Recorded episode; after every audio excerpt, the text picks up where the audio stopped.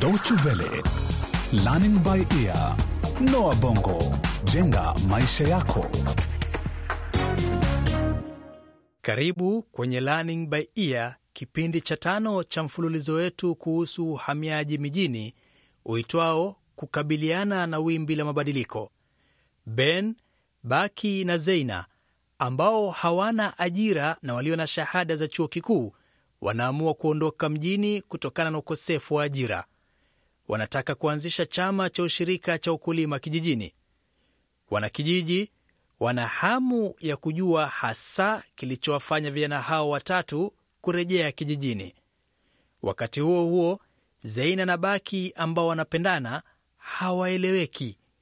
Baki anataka kuhamia Marekani ilhali Zeina anahisi kwamba kijijini ndiko wanakofaa kuishi.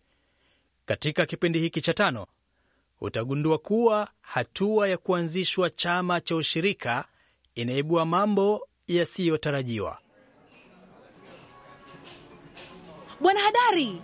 E, naam e, mimi hapa naomba nicheze dance nawe kidogo. La, asante. Hujambo? Jina langu ni Zeina na mimi ni mwanauchumi. Aha, na mimi naitwa Ben, mtaalamu wa kilimo. Tungependa kushauriana nawe ikiwa una nafasi. Ala, e, watu wamekuwa wakizungumzia sana kuhusu chama chenu e, cha ushirika tangu wiki mbili zilizopita e, wala hamjataka kukutana nami eh? Sielewi. Na mimi ndiye mkuu wa hudumu ya maendeleo ya mashambani hapa nawakilisha serikali. Kweli hilo, tulikuja afisini kwako kama mara tatu hivi kwa lengo la kukutana nawe. Lakini hukuwepo mara mbili za kwanza. E, nilikuwa nyanjani e, mngetaka mngeniandikia barua. Hivyo ndivyo kazi inavyofanywa. Tuliona ni bora tukutane nawe kabla kukuandikia barua. E, lakini si hapa e, hapa sio mahali panapofaa e, na huu sio wakati mwafaka. Mimi ninapokuja hapa e, huja kujiburudisha tu, siji kufanya kazi. Kweli unayosema, lakini tungependa kuwa na mazungumzo yasiyo ya rasmi. Tulitarajia utajiunga nasi kwa kinywaji ili tufahamiane vizuri, ama Mm. E, sawa, wazo zuri hilo. E, mhudumu e, tuletee vinywaji bia eh? E, marafiki zangu watalipa. Naam, niambia niwasaidie vipi sasa? Uh, tungependa kuanzisha chama cha ushirika cha ukulima ambacho kitawapa wanakijiji huduma za kiufundi ili kuimarisha ukuzaji na uuzaji wa mazao yao. Mnataka kufanya kazi yangu? Ah, kwa namna fulani ndiyo, lakini hatutafuata mwelekeo sawa. tunadhamiria kuongeza na kuimarisha mazao ya kilimo kwa manufaa ya wakulima. Nani anahusika na haya yote hayo? Ah, sijakuelewa. Yaani namaanisha nani anayefadhili hilo shirika lenu lisilo la kiserikali Ni chama cha ushirika. ambacho hakifadhiliwi na umma na kwa hivyo ni shirika lisilo la kiserikali? Kweli kabisa. Ikiwa serikali haijafadhili chama chenu, basi nani anayekifadhili? Tumechanga fedha zetu wenyewe. Hamna mfadhili kutoka nje? Ah, Hapana. Kweli inawezekana? Hatimaye vinyaji vimeshaletwa hivi. E, natumai bia yenyewe ni baridi eh? E, aa, ni baridi E, basi mnataka nini kwangu? Wewe ndio mwakilishi wa mamlaka ya usimamizi na tunajua uzoefu wako wa nyanjani utatufaidi kwa kiasi kikubwa. E, mara nyingi watu huja hapa na magari makubwa makubwa ya kifahari na wanadhani kuwa wataweza kutekeleza jambo lolote bila kuhusisha idara yangu. Mimi watizama tu wakijihangaisha hadi pale wanapotambua umuhimu wa idara yangu. Ndio hivyo, ndiposa tunataka msaada wako. Hilo si tatizo. Idara yetu ni idara ya umma, manake tunawahudumia wateja wetu wote, ingawa tuna rasilimali chache.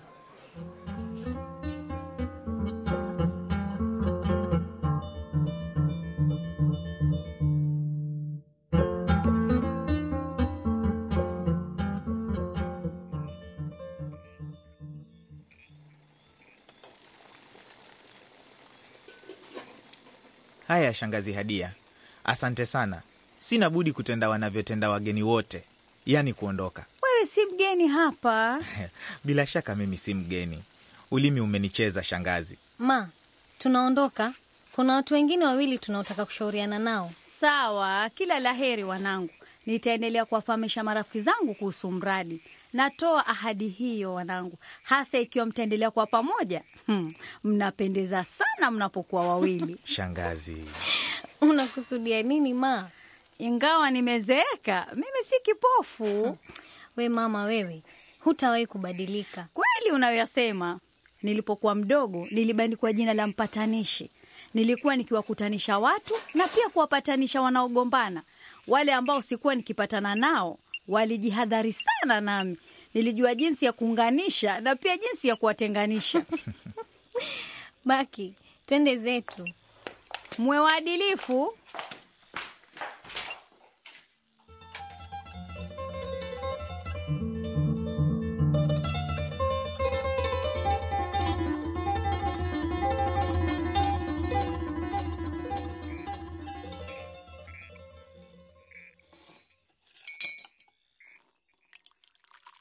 Tumezungumzia shabaha na malengo yetu, mkakati wetu na majukumu makuu ya chama cha ushirika. Hata hivyo, inatubidi tukubaliane kuhusu usimamizi na jinsi chama chenyewe kitakavyoendeshwa. Baki ana mapendekezo. Hebu tueleze Baki.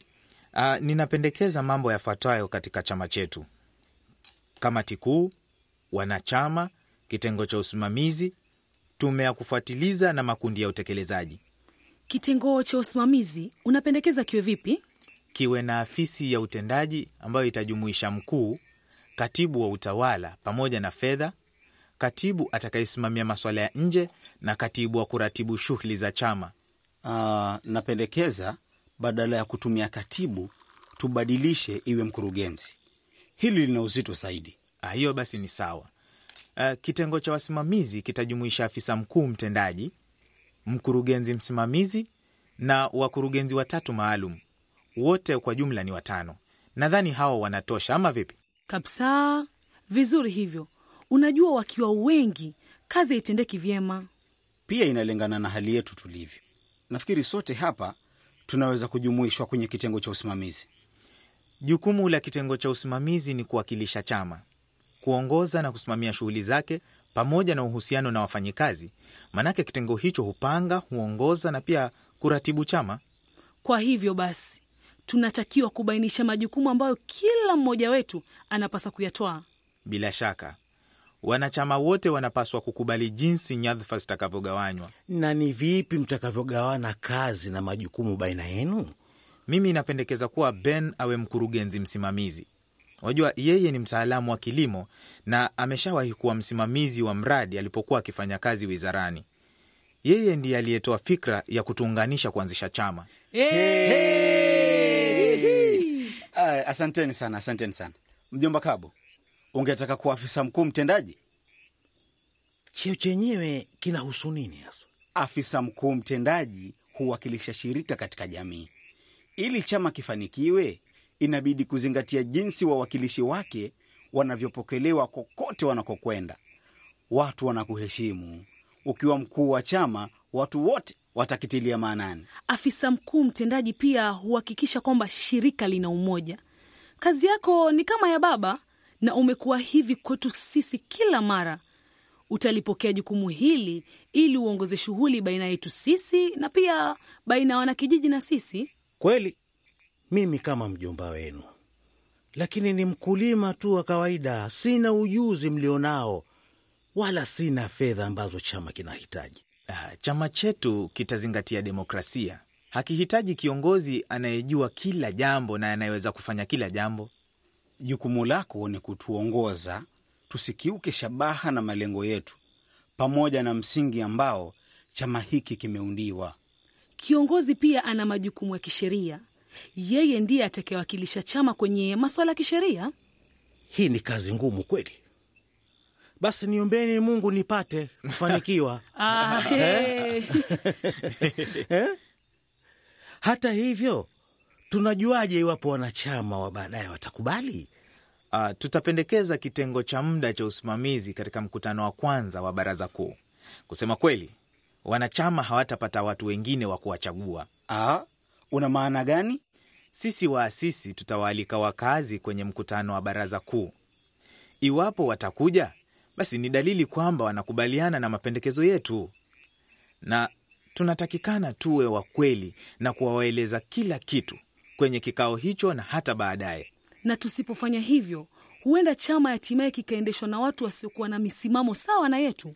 Wasiokubaliana nasi nao watakuwa na uamuzi mmoja tu, hawatakubali kuwa wanachama. Basi Sawa, nimekubali.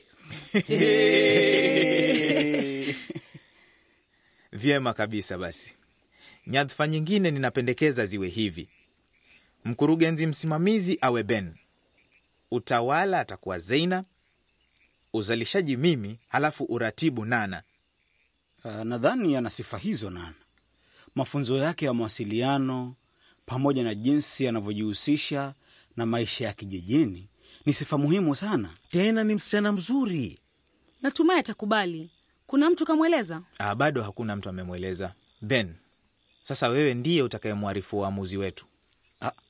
Si bora zaidi mjomba Kabu afanya hivyo? Hapana, uajiri ni mojawapo ya majukumu ya mkurugenzi msimamizi. Mm. La muhimu tu ni kwamba kundi lote linahusika, linakubaliana na hatua zinazochukuliwa. Ni kweli kabisa hayo. Basi sawa, nitafanya hivyo. Nadhani tuko tayari. Tunaweza sasa kupanga tarehe ya mkutano mkuu juma lijalo. Ah, sawa kabisa. Sawa. Ah, Ah, sawa, sawa. hakuna shida. Tena ndo wakati mzuri sana kabisa, ama wasemaje?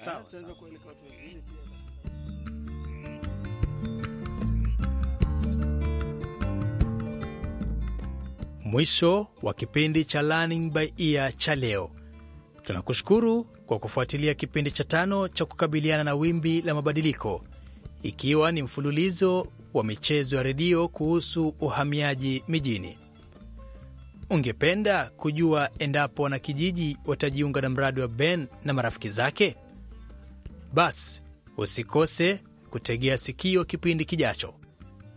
Ukitaka kukisikiliza tena kipindi hiki au kutupatia maoni yako, fungua ukurasa wetu wa wavuti